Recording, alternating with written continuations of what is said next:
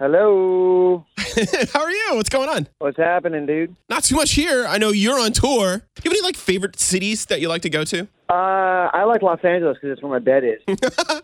And how does that work? Do you get to, you know, fly to the different shows and then go home between the shows or do you have to get on the bus and trek around the country? well, it, it depends. It, it, we use the bus a lot, but we do fly. It's like 50-50. That's awesome. Well, you got the song "Girls Like You." It's huge with Cardi B. How do you how do you get connected with somebody like Cardi B? Do you make that phone call, or does like someone from Cardi B's people come around and say, "Hey, we want to do a song"? Like, what's the process exactly to get you guys together? Well, you know, Cardi, just like so incredible, and and I love who she is. I love how she represents herself, and you know, I was one of those things. I thought to myself, well, if, if, if this is the person, she's having such an incredible moment right now, and and everybody loves her, and I love her, and would love her to be on the song. So it was really simple to. It's not like it doesn't take a rocket scientist to for that to be a good idea. It's right. just whether or not she could. It's just whether or not she could do it. Um, and and I, I know I talked on the phone. I was like, hey, we have, you know, here's the idea and here's the the vibe, and and she was super cool. We spoke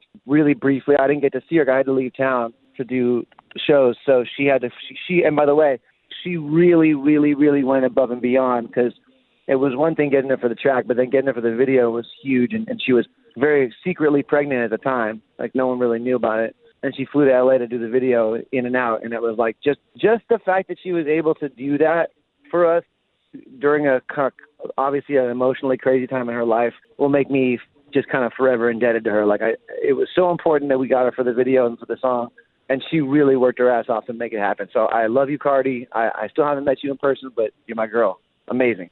That is awesome. And I love it how you, you know, with this song and the songs before it, you just crank out hit after hit. What's the process? Is there some kind of secret or is it just hard work? I don't know. It's weird. I I I, I think I got a good ear, you know, and and I still contribute in certain ways to the writing process and help make it our own and work with some incredible writers and some incredible producers and you know work it out. It's not like it's. Sho- I'm not shocked that we're still doing it, but I think I am kind of somewhat surprised that we're still doing it at this level and are are doing it. eh, The song is so big. I mean, it's just to have one big song is crazy, but to have a bunch, it's like, wow. Yeah, it's incredible. Well, congratulations. Adam Levine on the phone. Girls Like You, the song with Cardi B is doing amazing things.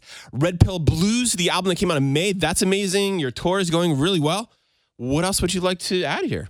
man, I'm just so. Can I just say thank you to all the fans that have supported us for so long? Like you guys, we don't have any career without without you guys. And so, I, if you're listening to the radio and you're a fan of Maroon Five, like I love you, we love you. Thank you for keeping us.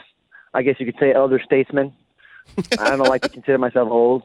Just it doesn't work without the fans, and we love you guys for. And thank you. That, that's all. That's simple and easy. Well, thank you so much for your time. I appreciate it so much. All right, man. Thank you so much. Good talking to you. Yeah, you too. Take care. All right, brother.